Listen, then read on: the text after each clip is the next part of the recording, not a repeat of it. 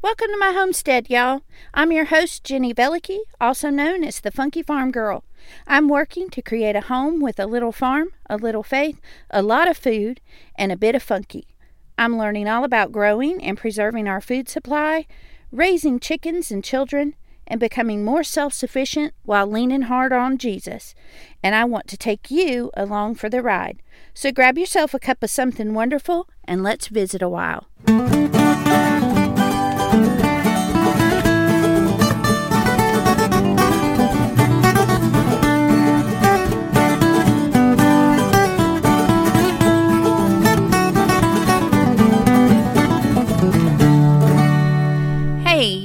This is Jenny Velicky, and you're listening to The Funky Farm Girl. This is episode 39, the second in our Chicken 101 series. And this week we're talking about chicks. So, before we get started, let's talk about what we're doing on the homestead this week.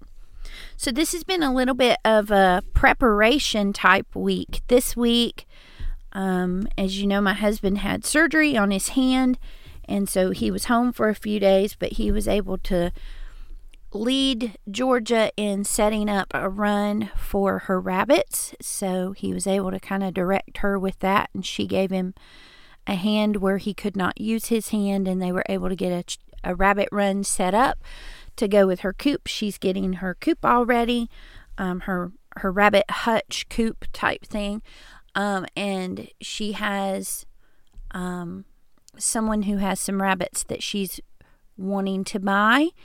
They have a few more weeks until they're old enough for her to purchase them, so she's doing all the things to get ready for that. We also spent this week going through canning supplies and seeds to see what we have for this year and what we still need to purchase. And I highly recommend if you have not decided what seeds you want to plant and you are planning to plant seeds, quickly go and find your seeds. Um, I highly recommend that just as quickly as you can because lots of the better known distributors are already running low or are sold out on several different varieties. I had to change my plan a little bit based on those shortages, and I still have not found birdhouse gourd seeds yet. So I'm hoping that Mr. Goodman at my local farm store is going to be able to help me out with that and possibly some cilantro. And other than that, I've got my seed shopping done. Also, if you're planning on doing any canning this year, go ahead and start looking for jars and lids and things like that now. Uh, I have plenty of jars after doing an inventory of what we have and a lot in different sizes, and a lot of the sizes that I use the most of, I have plenty of, but I don't have very many lids. Um, if you don't know when you can, you have to um, use a new lid each time. The ring can be reused, but not the lid. And so it's important that you have new lids when you're canning something. And I've had a hard time finding those this year. So I'm going to be keeping an eye out and buying a few here and there when I can find them, but I'm not able to find them in the quantities that I want for the price I'm willing to pay. So, if those things are on your list for this spring and summer, go ahead and start shopping for those now. A lot of people, especially people who are new at these types of things, will wait until they need them and then they can't find them and then they end up missing out on the opportunity to do it at all. So go ahead and start looking for things like seeds and canning supplies now. If you have any questions about any of that or you want to know who I would recommend you or where to look, shoot me a message over on Instagram or you can email me and I will put my email in the show notes. So, this week we are continuing our series Chicken 101. Last week we talked about the stuff you need, whether that is the feed and the feeders and the waterers and the and the coop and the run and the fencing and all the types of things like that that you need to make sure you have. Most people who start with chickens want to start with them from baby chicks. Um, not all people do that. Some people will buy laying hens from someone so that they can get them right away. Um, we have done both. We've had baby chicks that we brought home at a day or two old, a couple days old, and raised from there. Um, and we've also bought what's called pullets, which are um, a little bit older chicks that are old enough to be able to tell um, the sex so that you can make sure you get the types that you're wanting. Um, and then we've also had um, a rescue situation where a friend of a friend was moving and was not able to take their chickens with them, and we were given six hens with a chicken run and coop with it. So we've done all situations. There's some pros and cons to each one, but this week we're going to talk about what to do with baby chicks. We're going to help you decide what kind is right for you in your homestead, and then we're going to help you figure out where to get those chicks and what you need to do to take care of them and what pitfalls you need to look for in raising those chicks all the way to laying hens and roosters. Um, so let's talk about first what chickens do we buy? And in order to do that, we need to do what we do at the beginning of every episode, and we need to first ask why. Why do you want chickens on your homestead? Uh, are you looking to add eggs? Are you looking to raise birds for meat? Maybe both of those are are your goal. Are you looking for a production farm animal or are you looking for a pet? As I said last week, there's absolutely nothing wrong with having backyard chickens as pets. They are just as enjoyable, if not more so, than a dog or a cat. However, you have to go into it knowing what your expectation is and what your goal is. So, if your goal is chickens who are going to earn their keep and lay you eggs and do that kind of thing, you're going to want a different kind of chicken than a chicken that's just your pet. And if it lays eggs, it's great, but it's not important if it does. So you can get a chicken that maybe is prettier but doesn't lay as many eggs in a year. So we'll talk through things like that. And then again, another one of the things you need to ask yourself is how important are the looks of your chicken? Um, are you just more interested in putting food on the table? Or are you interested in possibly further down the road breeding your chickens or hatching eggs or things like that? And so you want to make sure that you get um, high quality, beautiful birds that are desirable by other people. Um, does egg color matter to you? Uh, are you content with white and or brown eggs, or are you trying to achieve that egg rainbow that goes into blues and greens and pinks? Those things will help you to determine what breeds you want. So, other things you might need to consider that you might not have thought of when you're asking why. Um, once you know what your purpose is, then you also need to find a breed that fits a few other criteria. And those are things like your climate. Are you in a place that is particularly cold, colder than typical? Um, or are you in a place that is particularly hot and humid, or even hot and dry? Um, if so, you need to look for birds that are bred to be cold hardy or heat tolerant, depending on your location. We are um, in North Carolina, and we're pretty fortunate that we have a pretty temperate um, climate. We do have four seasons, but it's it's really more like two um, summer and winter and a little in between um, that bleeds over in the edges. But so we don't really have as much of a concern with heat and cold like other places might. Um, you also need to think about what's the typical temperament and the noise level of those types of birds um, for example, our white leghorns are very, very flighty and anxious, and our Isa Browns are, have always been very, very chill and relaxed. It is built into their temperament, and those are things that you want to consider as well. And then you want to think about things like are they are they chickens that are going to go broody or not? Are they going to want to sit on eggs and try to hatch them or are they not particularly bent that way? And again, that goes back to what your goals are. If you're looking to breed chickens and hatch eggs to sell, um, uh, to sell baby chicks, that may be something that's important to you. Or maybe you're going to use an incubator and you don't care if they're broody or not. Um, those kinds of things are things that you need to think about first. And then, last but not least, you need to think about their adaptability to confinement. And this one is particularly important for most of my listeners because, as we've said, homesteading is all about lifestyle more than location. So, not many of you live on farms, not many of you have a ton of space and a ton of land that your chickens are going to free range all over you a majority of you are going to have chickens that are going to be contained in a run. And so you need chickens who are content to be contained. They've adapted well to that and they're okay with that. There are other chickens who really need to be able to forage and wander and and be free range and they will not be content and they will struggle to be confinement birds.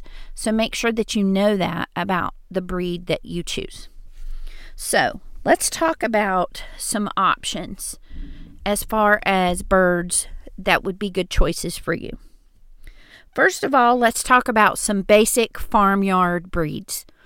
If your goal is to become a little more self sustainable by growing your own chickens out in your yard so that they will produce eggs to give food for your family and possibly to share with friends or maybe even sell a few here or there.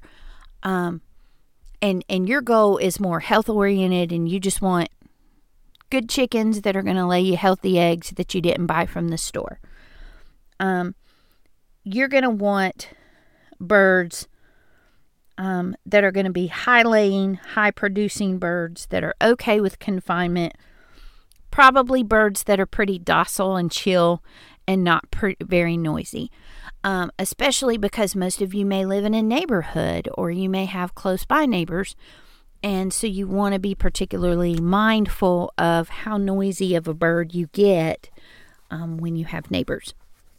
So the three are so that I would recommend for you. Number one, Rhode Island Reds. Rhode Island Reds are just your basic run of the mill brown chicken with, with a red comb. They're going to lay great eggs they're going to lay you about 300 eggs a year, um, and they will crank them out, and they'll be good chickens, and they're healthy, hardy birds, and they're they check all the boxes for what you're going to be looking for in backyard chickens. They're also really easy to come by, and they're very inexpensive to buy. Um, baby chicks, you're going to look anywhere from three to five dollars for for a brand new chicken. Um, also, as far as brown chickens go. Uh, an Isa Brown or Golden Comet or Cinnamon Queen. You may hear them called by all three of those names, and they're all essentially the same chicken. Um, we have six of, no, we have four, four of the Isa Browns, um, and they are our Golden Girls. And they are beautiful little chickens. They have wonderful personality. They are very, very sweet and personable. Um, they love to interact with us. They're gentle. They're not squawkers, and they are cranking out the eggs just one right after another. They're they're very, very consistent layers. Uh, another option would be white leghorns. White leghorns are going to lay like production chickens. They are going to crank out some eggs more consistently than all the other birds that I've just mentioned. They're probably going to give you more like 325 to 330 eggs a, a year. Um, and these are the ones that were laying for us when nobody else was. Um, and they are quite good. Um, as far as egg production goes. They are a little bit more flighty. Um, We've noticed that even with ones that we had previously. These that we have in particular were not socialized much when they were younger, which plays into their personality, and we'll talk about that more later. But really, they just in general are going to be more flighty and startled birds than the others that I've mentioned. And last but not least, if you want to add a little bit of color, your white leghorns are going to lay white eggs. The Rhode Island Reds, the Isa Brown, Golden Comet, Cinnamon Queen are all going to lay brown eggs. If you want to add a little bit of color, maybe try a barred Plymouth Rock. These are beautiful little birds. Um, they are black and white and they lay pink eggs. They're very, very pale pink, so they may look more white with a little tinge of pink. Um, it really can vary from chicken to chicken, but um, that may give you a little bit of color in your egg basket if that's something that means a little bit to you, but maybe is not like the deciding factor for you. So, all of those are going to be docile, not very noisy, high laying, high producing, okay with confinement, awesome backyard chickens for people who live with neighbors nearby. And all of them are going to be super easy to find and going to be fairly inexpensive three to five dollars a bird for chicks. Now, if you want to grow an egg basket that is more of a rainbow, then you're going to want to add in some blues and greens. And we're going to do that by adding in a few other birds. The ones that you want to look for if colorful eggs are important to you um, are Araucanas. Um, those can be either green or blue.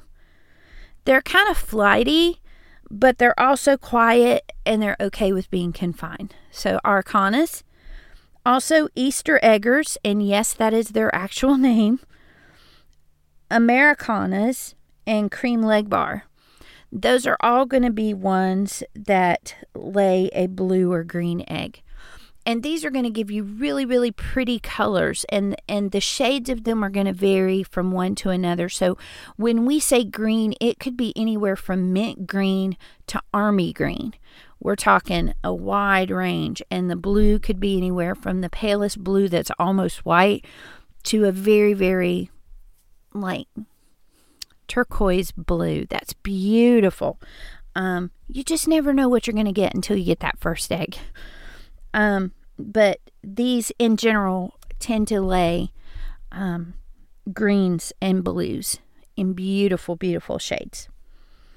Uh, if you want some more of those pink eggs, you can maybe try a light Sussex. And then for chocolate browns, we have copper Marans, and then we have uh, Little Hazel is our copper Maran bird that is purebred. And then we also have Thelma and, um, no, Velma and Daphne, and they are copper Maran Easter egger mixes. And so their eggs are a lighter brown, um, but sometimes they seem to have a little bit, they're, they're a pale kind of brown.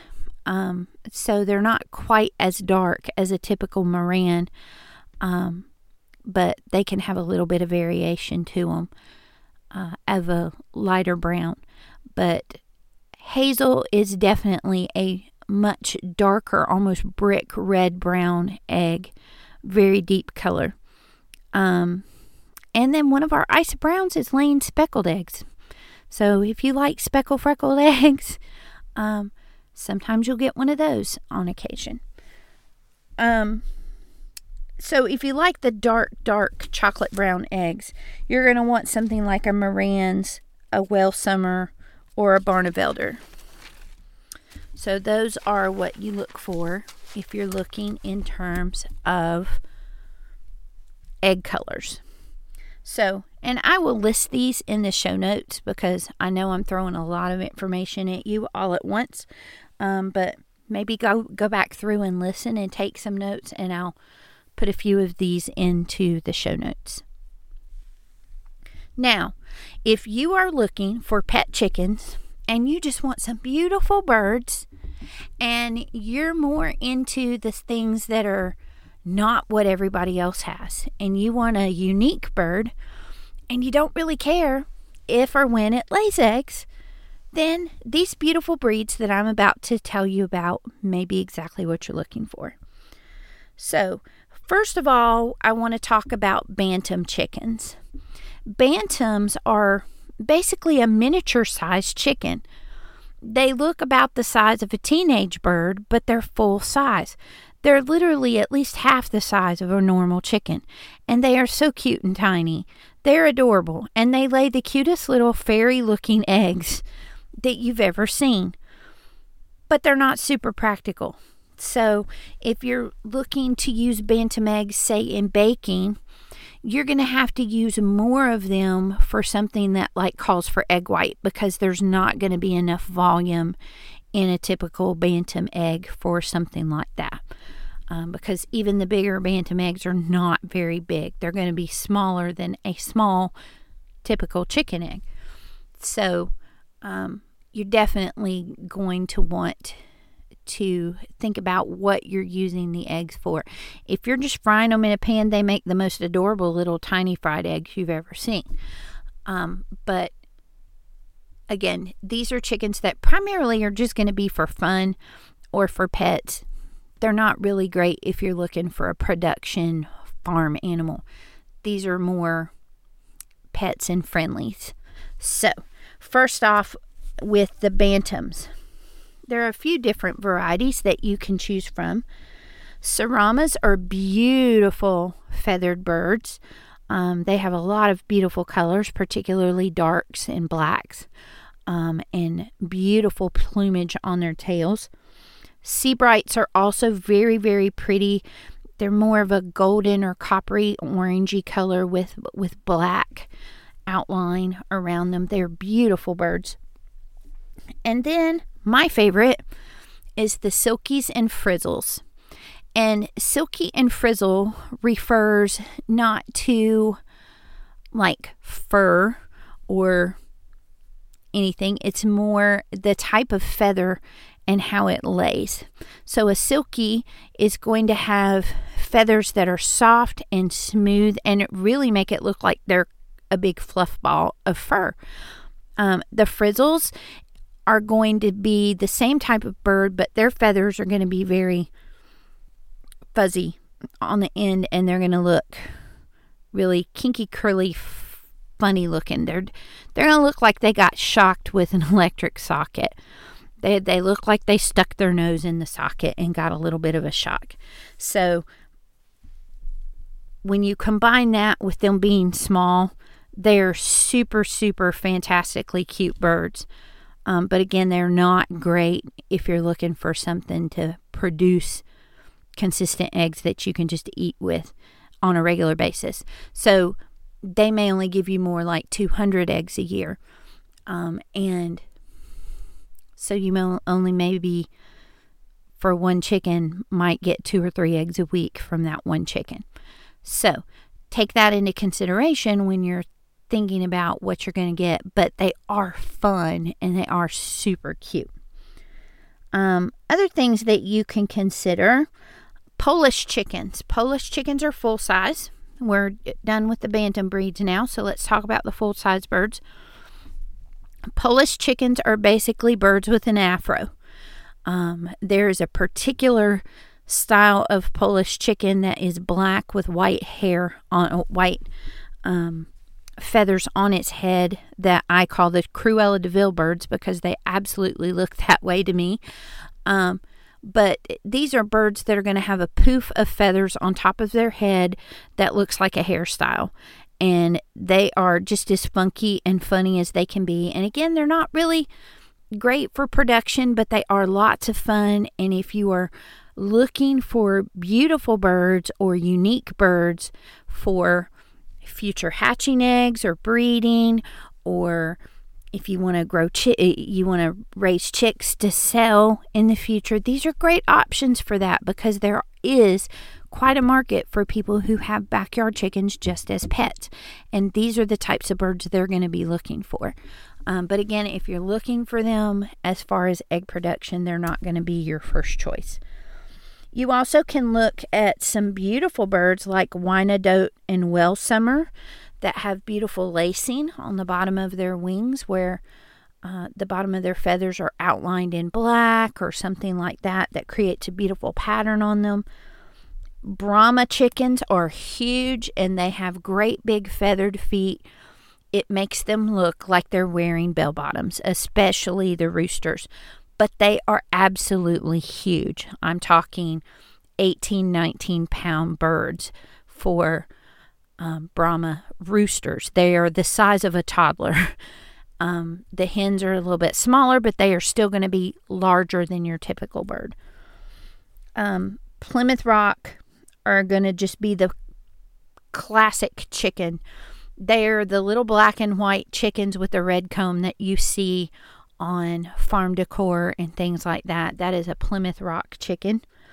And then Faverolles are going to have um, just speckles and beaded patterns on them. They're beautiful. Um, they've they've got five toes, which is more than other chickens have, only four. Um, and they have feathers on their feet. So they're beautiful birds as well, the Faverolles. So you figured out what kind of birds you want, and we are primarily at this point talking about egg birds. We're going to talk about meat birds um, tomorrow, next week. Um, but I wanted to give you just an overview of where to start with egg layers.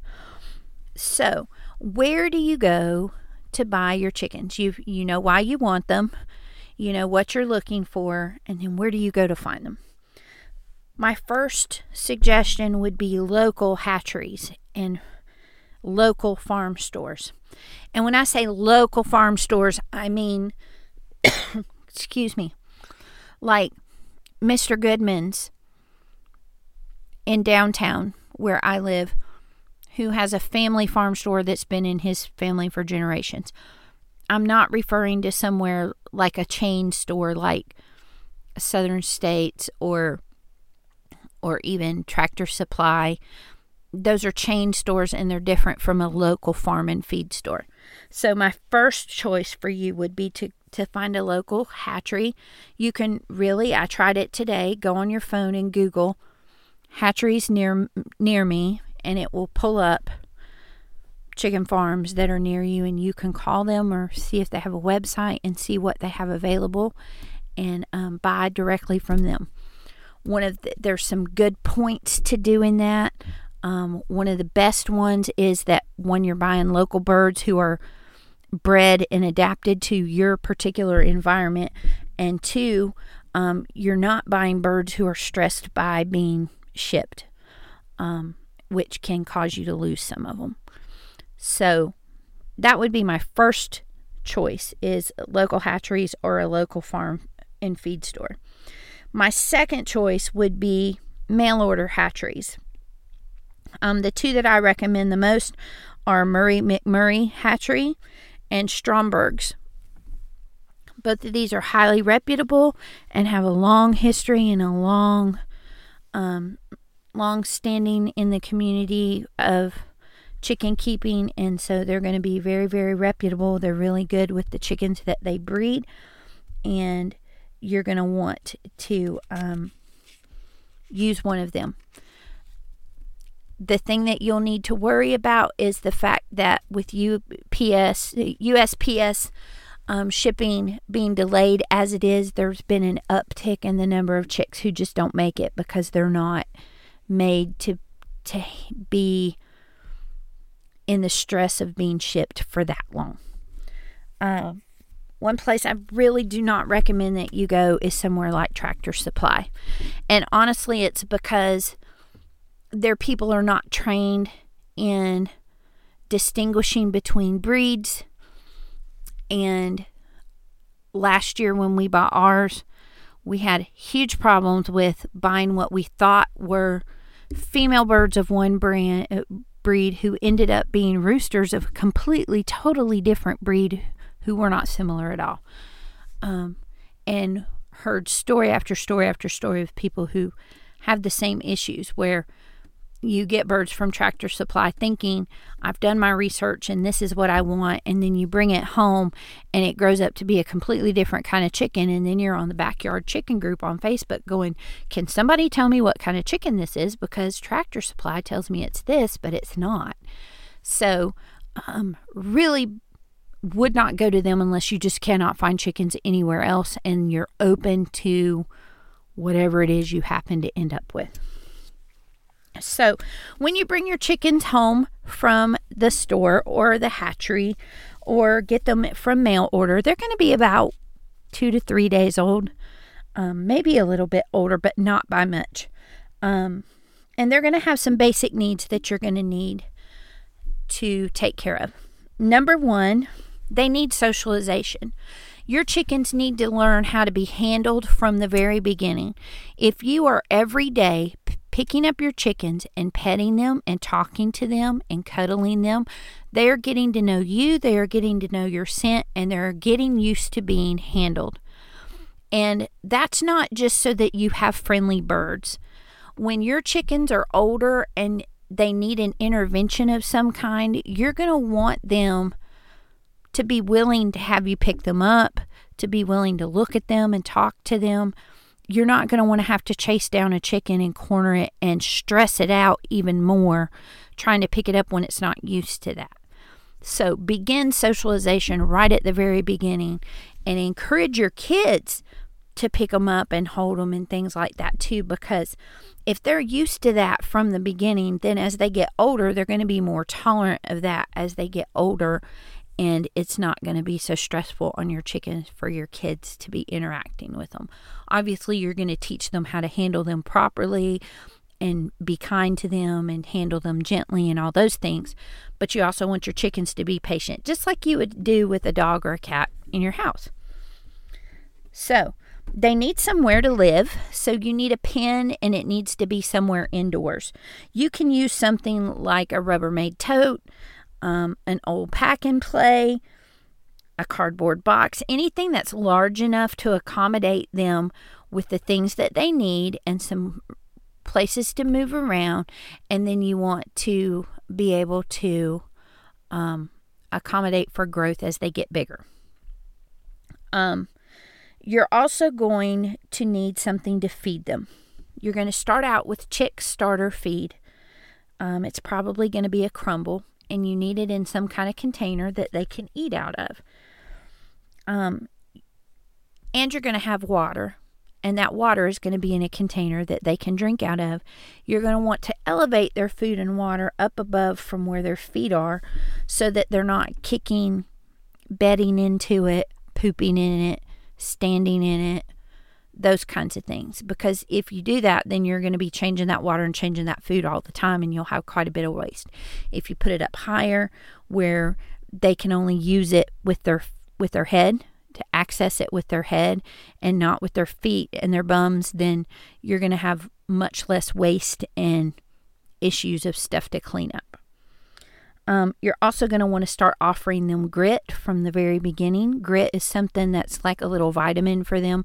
They need that to have enough calcium to lay really good, strong shells right from the start. So um, just have a small dish of grit off to the side that they're able to access as they need it. They won't eat a lot of it, but they do need access to it. Um, then you're going to need to keep them warm. Um, I recommend a heating plate as opposed to a heat lamp. Um, one, there's less risk of a fire hazard. Two, it's much easier to control the temperature and it's safer for your birds. Um, a heat lamp um, clamps and goes up above it, and you have to like adjust the height from the chickens to get it warmer or cooler. And it's also just an on off switch. If you have a heat plate, they can get up underneath it if they're really cold. They can move away from it if they're if they're too warm. Um, and you can adjust the temperature on it and set it with a temperature regulator that will cut it off when it gets to a certain temperature and cut it back on when it when it falls below that temperature. So um, definitely recommend a heat plate. You're going to want to keep the birds at 95 degrees to begin with and then gradually lower, lower it so that at about six weeks they're anywhere from 75 to 70 degrees. Um, be looking for signs of them being too hot or too cold. If they're all huddled up underneath it, then you need to make it warmer. If they're all staying really far away from it, then you need to cool it down a little bit because it's too warm. Um, next, you need some bedding in there for them, and they're going to need um, either like shredded paper, newspaper, um, pine shavings. Do not use cedar shavings.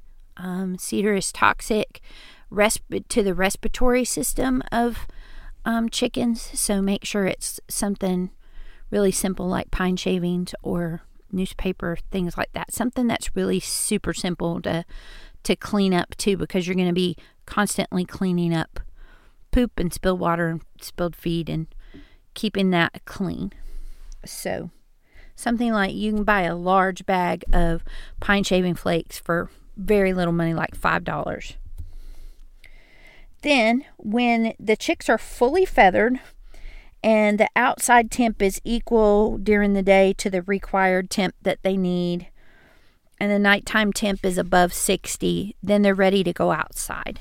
And you can um, then have them live in the chicken coop at that point. The last thing i want to go over with you is things that you need to watch out for um, with baby chicks they're really pretty simple. You're cuddling them a lot and you're making sure they have food and water and that they're keeping their coop clean. Cleanliness is the biggest issue. Most every issue is preventable if you keep a clean dry brooder area.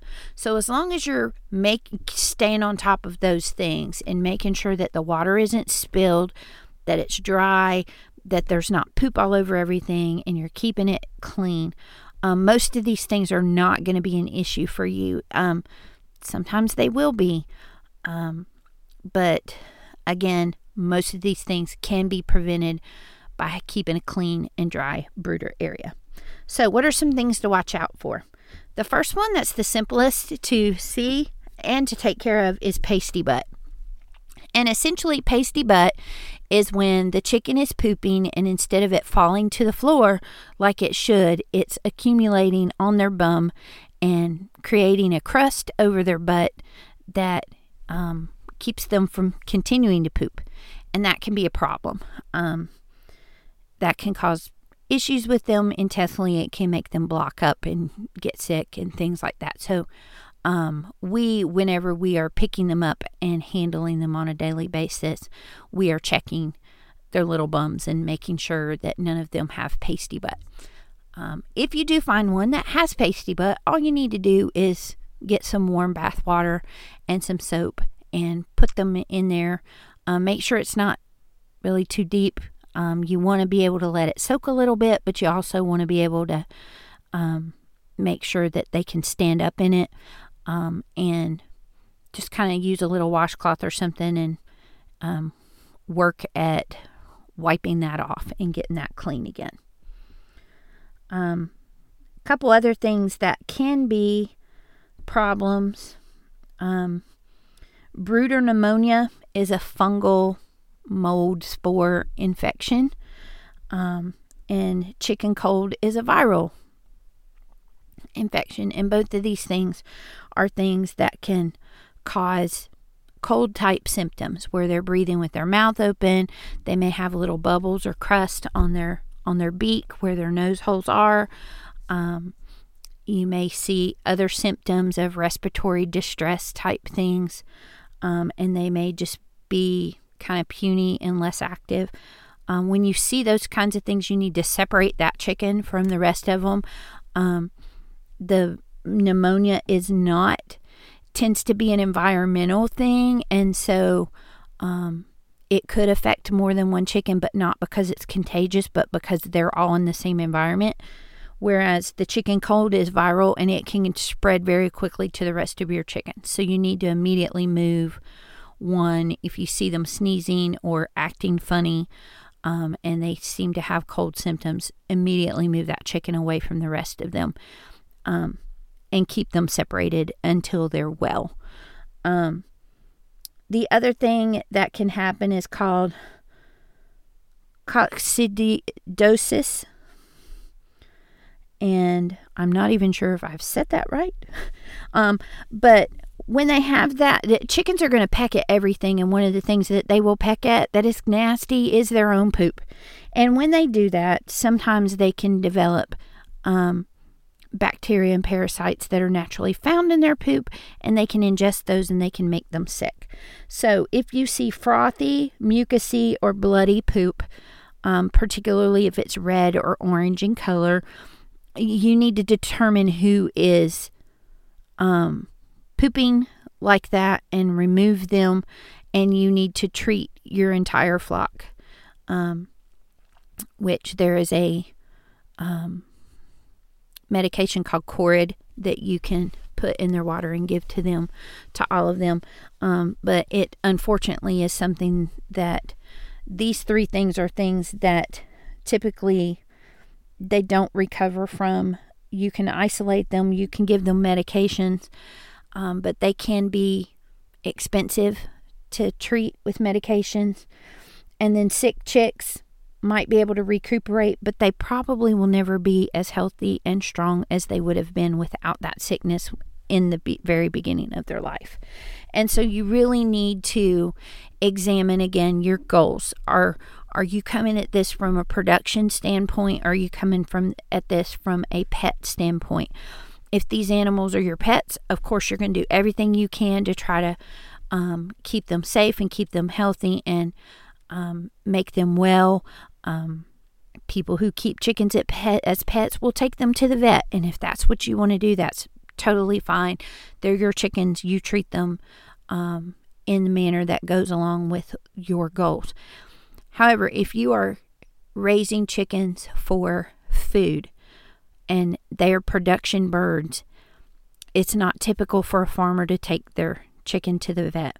It's not typical for them to try to save and nurture and bring along sick chickens. They are more likely to cull a chicken who is acting sickly to protect the rest of the flock or to allow that chicken's illness to run its course, even if it means a loss of a bird, because that chicken would not be as productive and vital to his flock as the other healthy chickens would be. And that's sad and it's and it's hard um, to think about the possibility of the death of a chicken or allowing the death of a chicken when there c- could maybe be something you could do, but you have to weigh the pros and cons, and you have to realize that part of homesteading is life and death. And um, it's one of the harder lessons to learn. And I think that even if it's if it's the way that you need to go, that you can still um, give that life dignity and give that life honor and give it respect and thanks for what it's done for you and your family. Uh, whether it's a baby chick or, like we'll talk about next week, with hens and roosters who are past laying age or um, are not needed um, in your flock. So, on that note, we are going to wrap up this extra long episode on chicks. Thanks for sticking with me this week. I know that's a lot of information thrown at you at once. Please be sure to go to my Instagram page, The Funky Farm Girl, or find me on Facebook at The Funky Farm Girl and send me a message and let me know if there's any things that you have questions about. I'm more than happy to answer specific questions uh, that you may have if you're looking at getting chicks. Um, hatching chicks are going to be ready just here in the next couple weeks. So now is the time to begin thinking through what it is you want so that you can get the beginning of those chicks um, and um, at the beginning of the season and have them well underway um, by the time spring and summer come. So until next week, this is Jenny, and I'll see you again. Thanks for stopping by, y'all. If you're inspired by what you've heard today, the best compliment you can give me is to share the Funky Farm Girl with your friends.